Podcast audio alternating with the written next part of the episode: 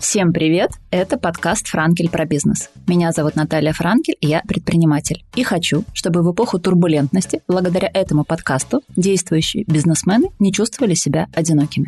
Поэтому в каждом выпуске говорю с новыми гостями, теми, кто здесь и сейчас строит свой бизнес и растит свои проекты. Приглашаю владельцев бизнеса из разных ниш, городов и стран, чтобы находить работающие сегодня решения, пути преодоления кризисов и поддержку. Делимся победами, поражениями, новыми подходами и только реальными историями. Мой сегодняшний гость – Алексей Ильин, основатель, гендиректор бренда Dreamwhite и серийный предприниматель.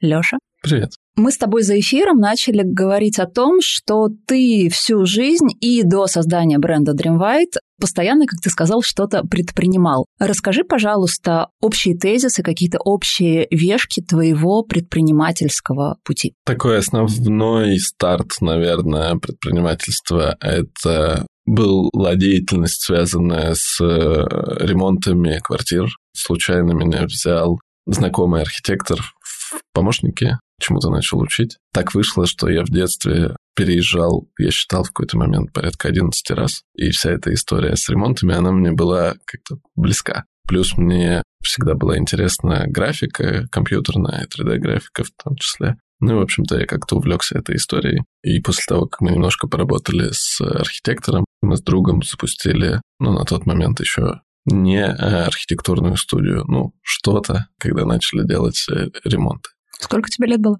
Второй курс университета, угу. где-то лет 20. 18. Постепенно эта история развивалась, э, она в итоге выросла в э, такой небольшой бизнес, э, в котором я участвовал как основной дизайнер, архитектор. Постепенно от ремонтов квартир это вылилось там, в строительство домов. На самом деле еще и параллельно с этим постоянно были какие-то новые идеи, движухи, попытки что-нибудь предпринять. Тюнингом немножко позанимались в тот момент. Автомобильным? Это было, да, актуально, когда все форсаж и вот это все. Потом я очень сильно увлекся маркетингом в какой-то момент. Не знаю, как так получилось. Мне кто-то тоже из друг прислал какую-то ссылку. Потом я поехал какую-то конференцию углубился в эту историю, но дело в том, что в архитектуре, чем я занимался, мы делали достаточно дорогие объекты, и их было мало. То есть это очень долгие, сложные, такие кропотливые задачи. И там оттестировать digital-маркетинг было невозможно, просто потому что мало заказов, мало лидов, соответственно, мало трафика, все, и невозможно ничего там анализировать, да. Развернуться негде. Да. Родители у меня занимались э, продажей одежды, к тому моменту там, около 15 лет. Готовой одежды? Они привозили сначала из Турции, потом там Китай, и этот бизнес сначала очень сильно развивался, потом начал постепенно умирать. В тот момент, когда мы встретились с мамой в, в ее магазине, там один магазин остался на тот момент, и она говорит, вот у меня такие красивые пальто, а ты там маркетинг что-то, она говорит, давай, может, с этим что-нибудь сделаем. Пальто они шили всегда в России.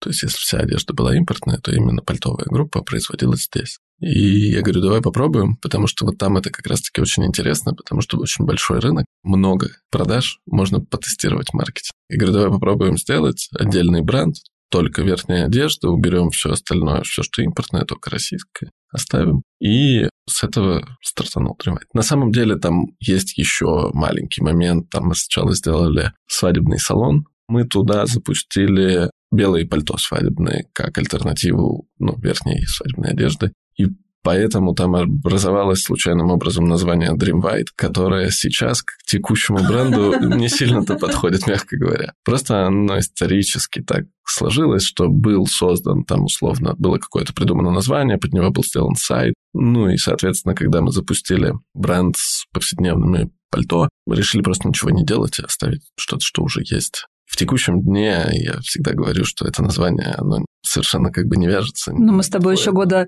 два или три назад, по-моему, обсуждали, что тогда у тебя уже были определенные вопросы с ним, особенно Они всегда с были. на международный рынок. В том числе, да. Они всегда эти вопросы были, но, тем не менее, менять название уже давно поздно. Мы запустили этот бренд, открыли один магазин. Это какой год? Семь лет назад. Соответственно, начали развивать. Э, архитектуру я быстренько прекратил, потому что очень много времени занимало развитие бренда. И Это было такое время, когда мы еще успели запрыгнуть в последний вагон, наверное, развития соцсетей бурного. На этом этапе довольно много брендов новых выросло именно за счет того, что появилась новая возможность в маркетинге, такая как соцсети, быстрого роста. Мы чуть-чуть опоздали, но тем не менее получили такую тоже возможность э, развития. Потом делали эксперименты. Ну, первый магазин был очень успешный, успешный очень запуск. Соответственно, пытались масштабировать эти же успешные запуски в других городах,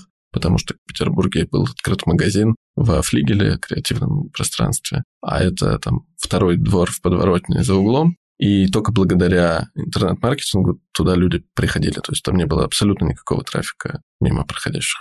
Казалось, что это можно реализовать в любом другом городе. Откровенно говоря, у нас много неуспешных кейсов открытия в других городах по такому же принципу. На сегодняшний день у нас 9 магазинов в Петербурге, в Москве, в Екатеринбурге и в Калининграде. Потом наступила пора кризисных всяких ситуаций, начиная с пандемии. В пандемии у нас 95% выручки было в офлайне. И, соответственно, нам закрыли все магазины в один день. Пришлось резко перестраиваться на онлайн. Потом не так резко, но тем не менее мы включили маркетплейсы в какой-то момент, озадачились вопросом оптовых продаж. И на сегодняшний день вот у нас работают все эти каналы сбыта.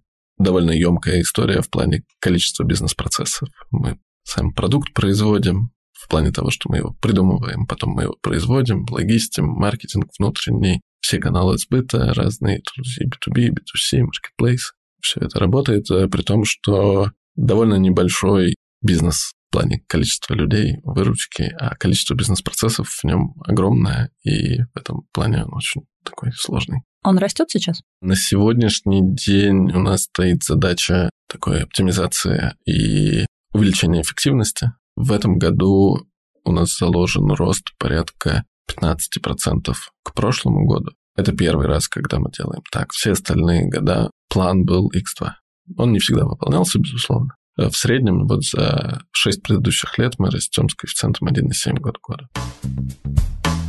Расскажи, пожалуйста, мы с тобой опять же за эфиром начали говорить о том, что Dreamwhite является далеко не единственным и на данный момент не самым приоритетным твоим фокусом, а расскажи вот этот путь того, как у предпринимателя, который создал проект, развил его, поставил его на рельсы, в какой момент у тебя возникли новые интересы, на чем ты сейчас больше сфокусирован? Я бы не сказал, что он не в фокусе. Тем не менее, Трибайт – это основной бизнес, и он, безусловно, в фокусе внимания, да? Я всегда смотрю на какие-то другие инициативы и какие-то идеи, они всегда возникают в голове. Другой вопрос, что когда ты глубоко в операционных процессах, у тебя нет времени на то, чтобы сосредоточиться на чем-то еще. В какой-то момент мне захотелось научиться делать больше, чем один бизнес одновременно. В целом я люблю делать что-то новое. Просто Dreamwhite позволял мне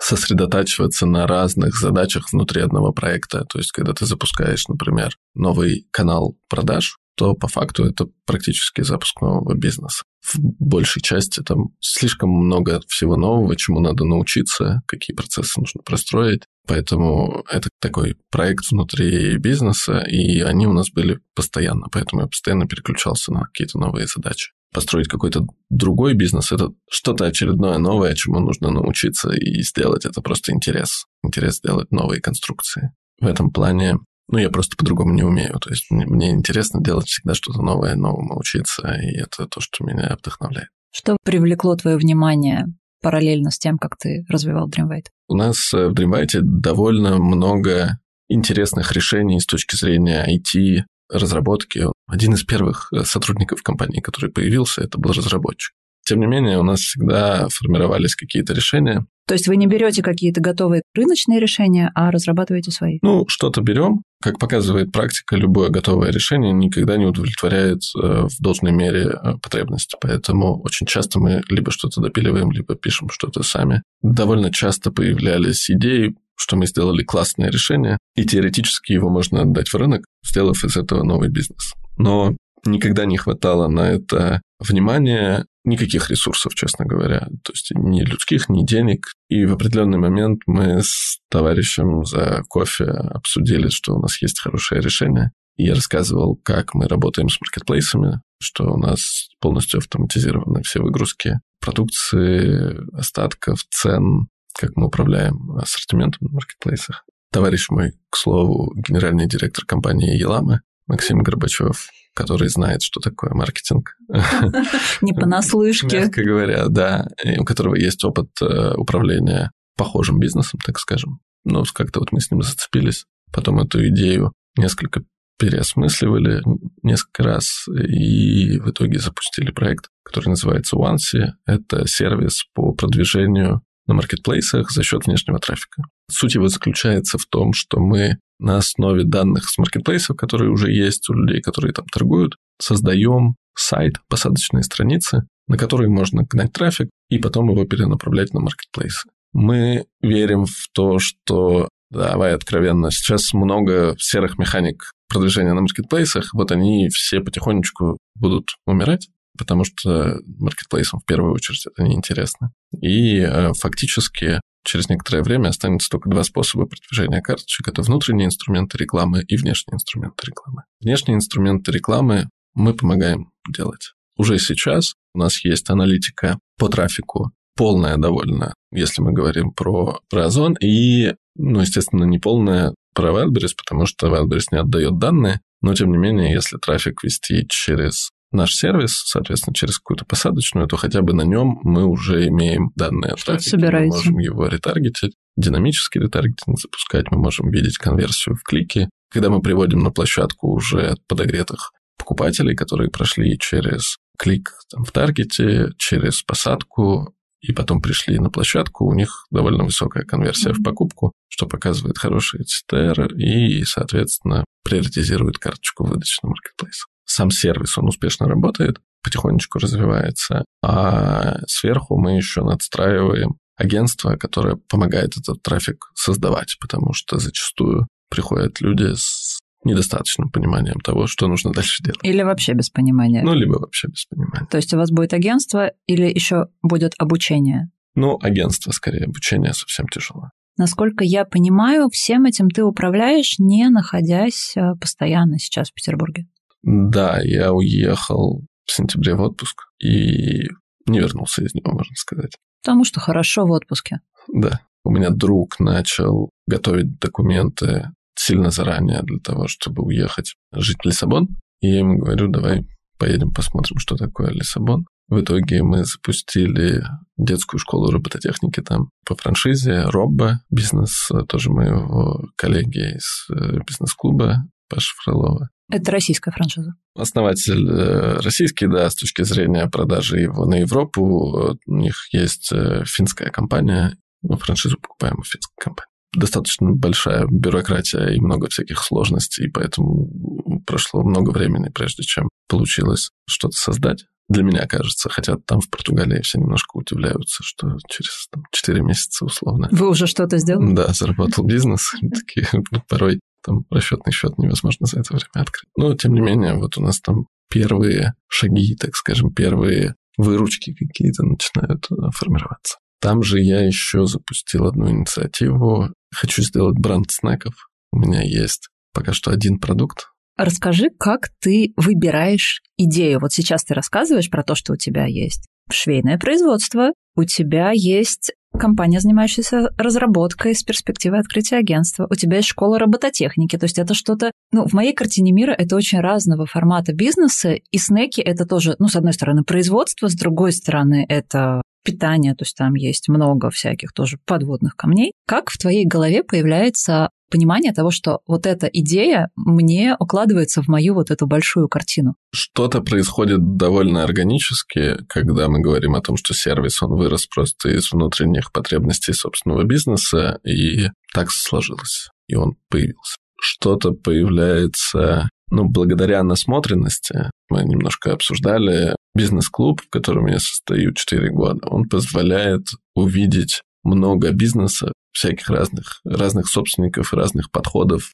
разных бизнес-моделей, понять, в чем разница между разными типами бизнеса, принять для себя, поставить четкие грани того, в какие истории хочется идти, в какие нет, с точки зрения того, ну, скажем, мне совсем не близок B2B, такой суровый B2B, в котором много что завязано на личности основателя там, или гендиректора, потому что там переговоры. Ну и без тебя оно все начнет сразу стагнировать. То есть я для себя определил точно, что такой бизнес я делать не буду, и если перечислить все проекты, которые сейчас мы обговаривали, ни один из них на мне лично не завязан. В том числе мне развитие личного бренда не ложится. В общем, мне это довольно тяжело, и я не хотел бы этого делать. Мне ближе развитие бренда компании.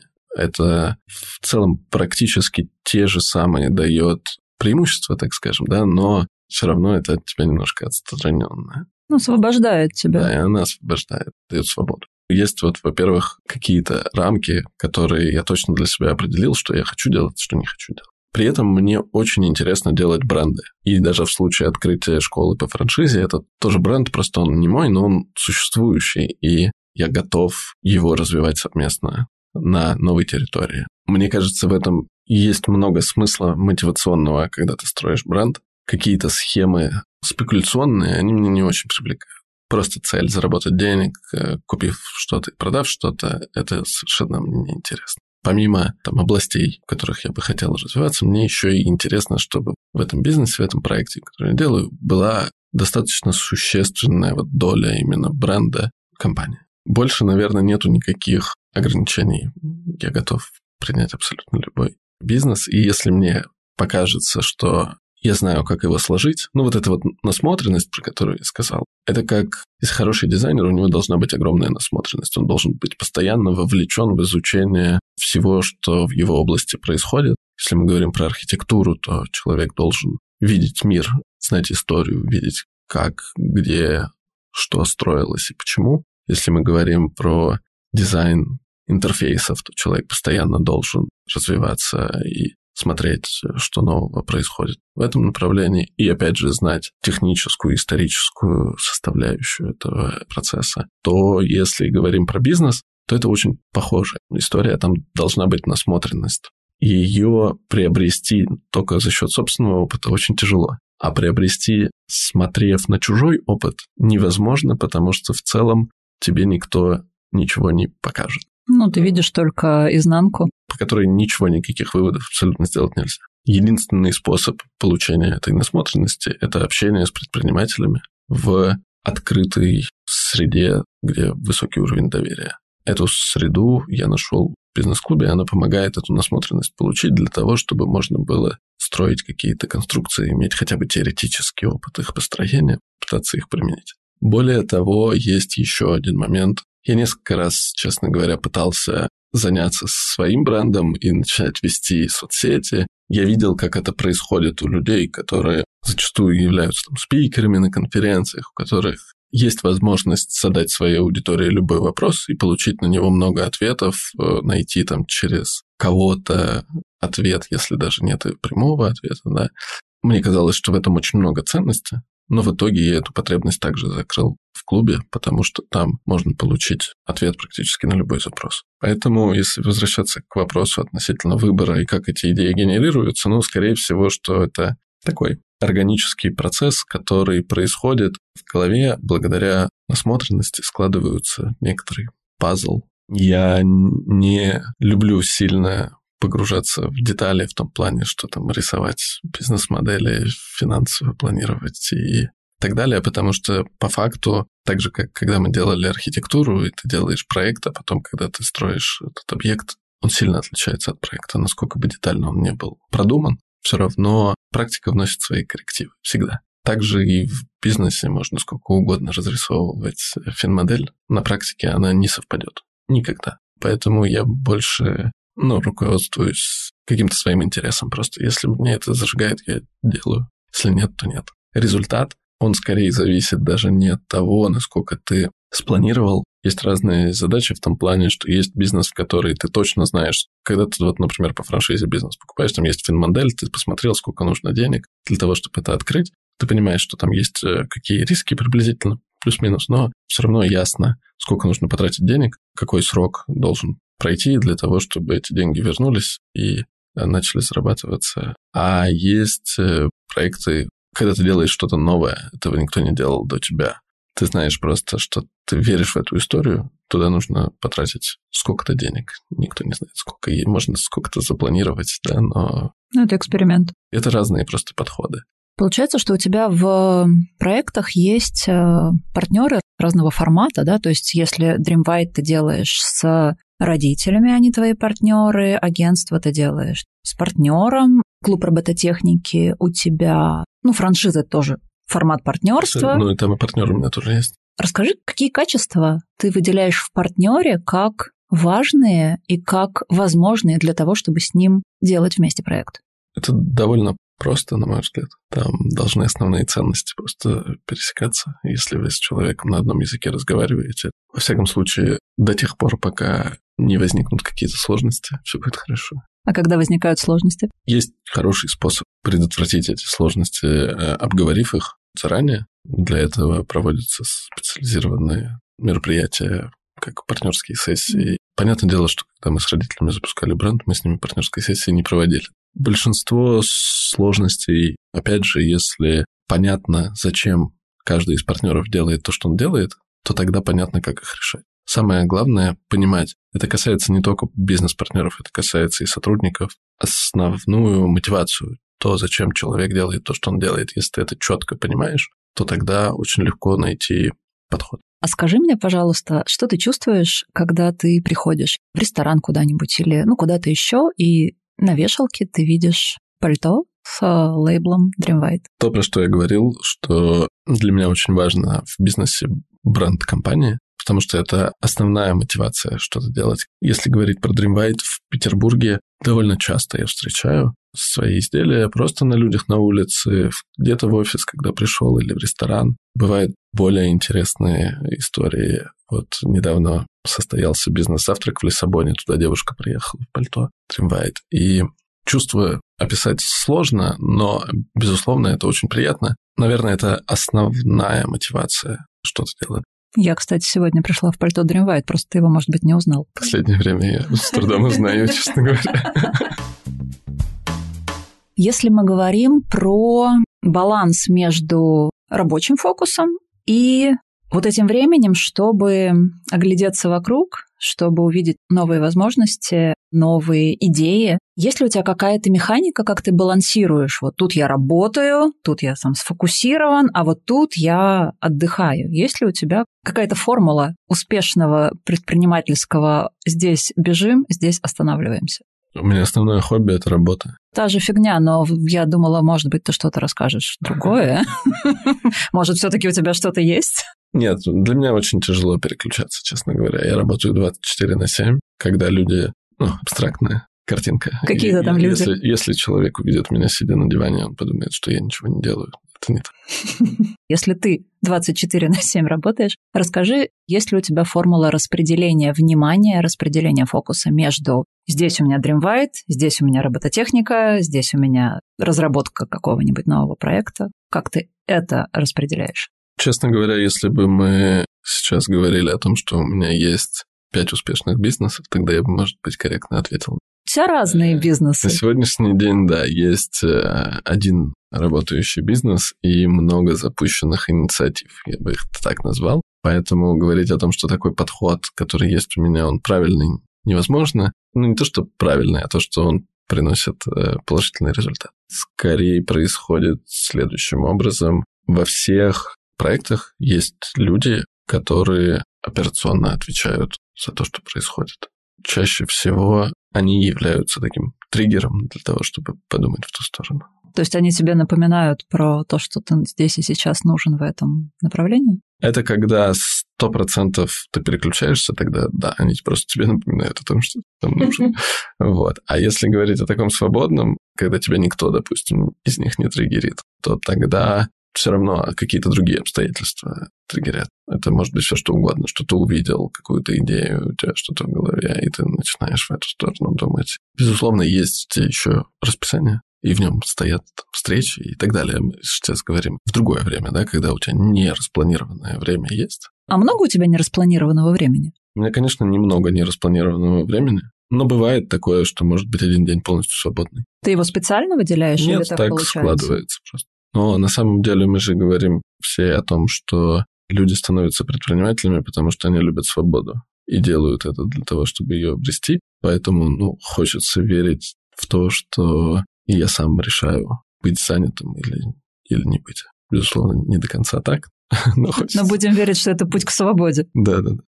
Слушай, если возвращаться к Dream White, потому что для меня это объемный такой, ну, я была у тебя в магазине, мы у тебя в офисе были, такая объемная история с производством. Как сейчас у вас обстоят дела с э, поставками, с э, материалами, с возможностями условно сохранять тут уровень качества и готовности дать рынку то, что, ну, условно, по какому-то стандарту он сейчас хочет. Насколько у вас получается это сейчас выдерживать? Относительно производства продукта у нас сейчас нет сильных проблем. Все производится в России, ткань импортная, но с ней проблем нет. Были какие-то сложности, так скажем, но не существенные. С логистикой, увеличением сроков, удорожанием. Ну, это, безусловно, это как бы такой нормальный процесс, который постоянно происходит. Нам приходится поднимать стоимость продукции, безусловно, постоянно. Хотя мы всегда старались сделать продукт доступным. У нас изначально заложена идея, что мы должны дать такой продукт, который может себе позволить большинство. А доступный – это какая вилка? Сейчас у нас много продуктов в линейке. У нас есть и аксессуаров много, и верхней одежды, и пуховиков, поэтому теперь вилка уже очень большая, мы же не только пальто ну, делаем. Ну, я знаю, да. Ну, вот если мы говорим там про верхнюю одежду, условно. Наверное, где-то от 5000 рублей за куртку до 20 с небольшим. Ну, мне кажется, это очень адекватно относительно рынка по ценам. Мы стараемся так делать. Хочется соблюсти какой-то баланс между тем, чтобы люди могли себе позволить это купить, хотя у нас есть всегда аудитория людей, для которых это покупка мечта, и есть люди, которые случайно мимо проходя покупают там три изделия. В этом плане у нас довольно разносторонняя аудитория по уровню дохода и по возрасту в том числе. Поэтому с точки зрения влияния внешних факторов на бизнес каких-то кризисных моментов, они вот с пандемией как наступили, так и до сих пор продолжают. Так и не отступили. Да, и самое печальное для нас то, что бизнес очень сезонный, так как все равно верхняя одежда – основной продукт. У нас есть два сезона – весна и осень. И зимой мы себя чувствуем не очень хорошо, летом совсем отвратительно. И так выходит, что если посмотреть э, на календаре, все кризисные события, они происходили ровно в сезон, э, ровно в самый пик, срезая огромную часть э, выручки. Последний раз... Осень 2022 года? Да. Сентябрь? На 50% упали продажи, когда началась мобилизация. Они не успели остановиться? Там некогда. Ну, то есть сезон mm-hmm. проходит и... Сезон это сколько? Месяца полтора? Ну, там весенние и осенние немножко отличаются. Ну, грубо говоря, если два месяца возьмем, два месяца весенних, два месяца осенних, то есть у нас четыре месяца в году, когда мы делаем большую часть выручки. И пандемия в марте началась. Ну, тогда вообще все дома сидели, никому ничего не нужно было, никакая курточка. Ну, да, это был самый сложный. На сегодняшний день мы вынуждены остановить тот рост, который у нас был всегда. Не потому, что мы не готовы расти командой или продуктом, а потому что мы не готовы расти из-за вот этих финансовых потрясений, которые каждый раз не вовремя. Ну, потому что рынок не может вам ответить на готовность к росту. Ну, можно это рынком назвать. Хотя, с другой стороны, совсем недавно мне говорили многие из моего окружения, что уход брендов – это лучшее, что могло случиться с вашим бизнесом. Да, и мы на самом деле... Ты это чувствуешь? Мы сильно обожглись, запустив новые категории. Да, сейчас нету никакого профита от того, что нету брендов. Я изначально не сильно верил в эту историю, потому что конкуренция, она должна быть, и вообще все должно быть хорошо, все должно развиваться, тогда у всех все будет хорошо. На сегодня даже не экономические причины, например, то, что мы сидим в апреле в снежном городе, э, вот, это тоже крайне негативно сказывается на продажах. То есть, по идее, у нас март – это второй по э, объему выручки месяц в году. После сентября. Да.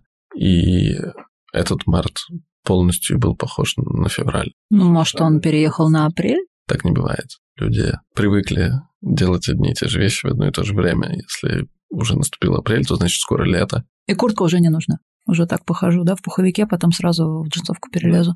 Какие гипотезы ты тестировал, если ты их тестировал, чтобы снизить вот эти пики сезонности, пики и провалы? Там на самом деле ответ он один. Это другие категории одежды. В этом есть наш самый главный вызов, потому что мы хотим оставаться в позиционировании, что мы профессионалы верхней одежды. Мы специализируемся на выпуске пальто, плащей в первую очередь. Ну и курток и пуховиков в ближайшее время мы сделаем лучший продукт на рынке. Если ты остаешься привержен этой концепции, то тогда ты ничего не можешь сделать с э, этим разрывом.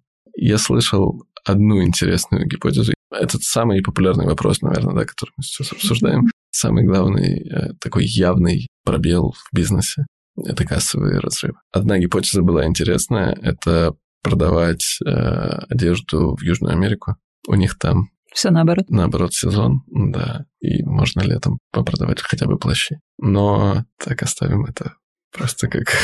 Как, как гипотезу.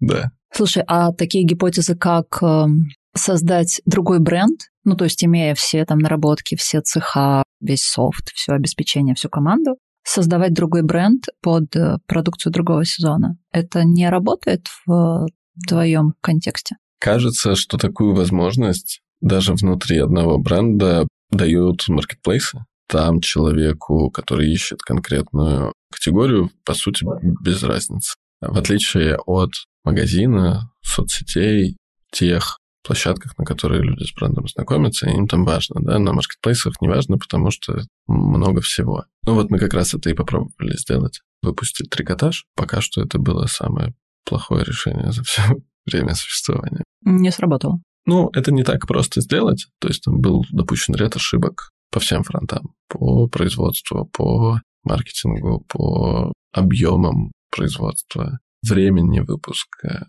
Все. Все мы сделали. Все собрал. Ну, мы это сделали в большом объеме. Одна попытка уже была у нас. Ну, мы сделаем еще, конечно.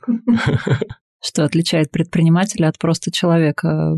Количество попыток, которые он предпринял, чтобы достичь своей цели. Да. Пока что, значит, мы будем справляться все равно в том ключе, в котором мы всегда работали. Мы будем выпускать верхнюю одежду, бороться с кассовыми разрывами. Надеюсь, просто удачным финансовым планированием. И увеличивать выпуск и продажу аксессуаров. Это мы делаем всегда, ну, постепенно наращивая объем головных уборов, сумок, шарфов. Какие качества ты считаешь важными для предпринимателя в современном мире?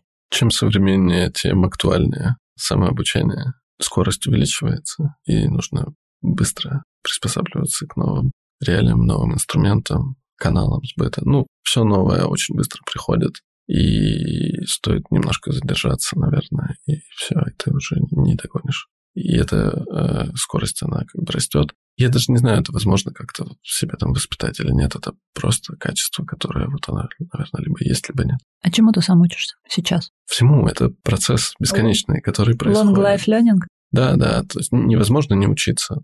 Я запустил новые проекты, я там о них ничего не знаю. Никогда в жизни не учил детей. Никогда в жизни не имел дела с продуктами питания. Это же постоянный процесс обучения. Да, постоянно. А расскажи про работу с командой. Ты в разные проекты нанимаешь разных людей или у тебя есть люди, которые, условно, с тобой э, сопровождают разные твои проекты? Нет, у меня не пересекаются люди вообще нигде. У нас в Уансе э, операционным директором работает э, девушка, которая долгое время работала у меня в Dreamwide, но больше в Dreamwide не работает. Самым, наверное, таким новым и интересным опытом это поиск людей за границей. Да? То есть там, там люди работают, э, которые были найдены совершенно иначе, чем это происходило здесь. Потому что там у тебя нету ресурса никакого для того, чтобы найти людей, да, и какие-то новые приходится находить способы. Плюс супер нестабильная ситуация. Ты, во-первых, не знаешь, что важнее, чтобы они знали, условно, португальский язык. Или русский менталитет? Да-да-да. Как это сбалансировать. Но, опять же, недостаточно опыта для того, чтобы сказать, что есть успех. Хотя, ну, на сегодняшний день все работает, и мне все нравится. А сколько у тебя в португальской команде человек? Четыре. Они местные или они россияне? По-разному. И они у тебя мэтчатся в команду, которая... Ну, я говорю, пока вот ну, нельзя сказать, что там что-то сметчено. А сколько месяцев проекту? О годах ведь мы не говорим еще, им уже месяцы пока. Да нет, конечно, это только вот... Новорожденный. Пару месяцев. Как для тебя работает в найме бренд компании? Проще ли привлекать людей на бренд компании, там, или личный бренд, если он есть, для тебя вот в твоем опыте? Ну, безусловно, да. Личного бренда у меня нет. Я бы хотел, чтобы он был, если бы это мог сделать кто-то другой. Личный бренд сделан не лично. Под ключ. Вот. Но так не бывает. Так это не работает. Не бывает. А, соответственно, самому заниматься мне чуждо. Поэтому я осознанно, можно сказать, этого не делаю, хотя меня накатывает периодически, что надо это начать. Поэтому бренд компании, безусловно, работает, причем для найма сотрудников внутрь этой компании это работает вообще волшебным образом. Но даже если это совершенно другая компания, то как бэкграунд, опыт создания бренда, он тоже работает. У меня есть маленький блиц. Какая основная сложность бизнеса в твоей нише? Ну, давай говорить, например, про производство. Я упоминал это в бренде одежды. Самое большое количество бизнес-процессов внутри компании, которые я вообще когда-либо видел. Любое производство – это много, но если производство связано еще и с розничными продажами, что бывает нечасто, а бренд одежды всегда подразумевает и производство, и розничные продажи, то тогда это вот весь набор бизнес-процессов, которые только бывают. И уложить это в маленький бизнес очень сложно. Это основная ошибка людей, которые думают, что если они могут создать красивую, по их мнению, вещь какую-то, что это значит, что они могут построить такой бизнес, потому что красивая вещь там стоит совершенно на очень там далеком месте. Что ты предпринимаешь, чтобы снизить градус неопределенности в современном мире? Ничего. Ничего нельзя предпринять, чтобы снизить градус неопределенности в современном мире, к сожалению. Опять же, если говорить про себя лично, для меня неопределенность – это не очень-то и плохо. Ну, просто потому что по складу характера, вот, ума, и мне легче с ней жить. Может быть, даже интересно. Ну, то есть я на самом деле думаю достаточно часто сейчас, что пройдет некоторое время, и это текущие там, дни, текущие движения, они будут вспоминаться как что-то очень увлекательное. А если говорить про сотрудников, то там все очень индивидуально, все люди по-разному. Самое ужасное время это была пандемия с точки зрения психологического состояния людей. И я это вижу как такие, знаешь, прыгающие пинг-понговские шарики по столу люди. И если бы они хотя бы прыгали ну, синхронно, было бы легче. Но так как они все по-разному, э, вот, с разной амплитудой, э, было безумно тяжело. Сейчас чуть попроще в этом плане. Это индивидуальная просто работа с конкретными людьми, когда, опять же, ты знаешь, чем человек живет, его интерес, его какие-то цели, ценности, с ним проще, проще находить общий язык. В целом, опять же, мы обсуждали, да, самая главная мотивация – это интерес. Если добиться такого, что людям, которые у тебя работают, интересно что-то делать, то тогда будет легче, конечно, проходить такие истории. Что бы ты посоветовал современным предпринимателям, как начинающим, так и продолжающим? Ты знаешь, у нас в клубе принято не давать советов. Опыт. Да, совет – это вообще дурацкая штука. У каждого человека есть свой опыт. Он может поделиться, а другой может его воспринять как ему угодно. Я готов ответить абсолютно практически на любой вопрос. Я довольно открыт в том, что я делаю, и с удовольствием всегда делюсь. Если есть конкретный запрос, я могу конкретно показать, рассказать, как это у нас там происходит. Но совет – это штука странная, разные люди. Как ты отдыхаешь и как ты переключаешься? Мы обсуждали однажды тоже с ребятами вопрос того, как можно отключить мозг от работы. Одна из историй, которая мне близка, я в бывшем профессиональный спортсмен-горнолыжник. И потом я еще люблю водить автомобиль. В какой-то момент, я помню, меня родители жаловались моему тренеру, ну, когда я уже водил автомобиль, но уже не был горнолыжником по поводу того, что я быстро вожу машину. Вот, так она сказала, что у нас же все спортсмены, они привыкли быстро ездить. Это, ну, такая полушутка. Быстро ездить нельзя. Можно ездить столько, сколько можно ездить. Сколько на знаке написано. Но суть в чем? Высокая скорость не позволяет тебе отвлечься от текущего момента. Ты не можешь думать ни о чем, кроме о том, что происходит с тобой в текущую секунду. Это касается и машины, и горных лыж, безусловно, потому что там ты вообще супер не защищен в том плане, что все зависит от тебя. Это лучший переключатель. Ты ходишь в отпуск? Нет. Когда у тебя последний раз был отпуск? Ну вот такой, чтобы ты уехал и ничего не делал. Я вспомнил сразу, у нас была история, мы как-то поехали с семьей в Черногорию на какой-то продолжительный срок, вроде там две недели или три, может даже. Я думаю, я так устал, я с удовольствием просто полежу на пляже. Буквально, наверное, проходит час, я устаю, говорю, да, ну, прекратите это безумие, давайте что-то делать. Поэтому я не очень понимаю, что такое вот отпуск в том виде, когда ты ничего не делаешь. Человек делает то, что ему интересно. Когда живешь в Португалии, там каждый день отпуск практически, там солнце. Вышел уже хорошо. Там солнце, океан. Какая твоя суперсила? Я бы не сказал, что я знаю ответ на этот вопрос. У меня довольно неплохо получается понимать людей и коммуницировать с ними. Я со всеми нахожу общий язык практически. Имею в виду, что есть тип, наверное, людей, с которыми мне не хочется этот общий язык находить просто, поэтому не нахожу. Но в основном в большинстве своем это касается там и партнеров, и касается сотрудников. Когда я набирал команду Dreamwide, те люди, которых я нанимал, они все проработали очень долго в компании. И либо работают до сих пор. Наверное, это история, вот, которая мне близка, которая у меня хорошо получается. Я очень благодарна тебе за то, что ты пришел. Я рада, что я поймала тебя в пусть не таком теплом и солнечном, но Питере, где можно тебя увидеть живую. Я уверена, что наш разговор кого-то вдохновит, кому-то поможет. Спасибо тебе. Спасибо тебе тоже за приглашение, был рад.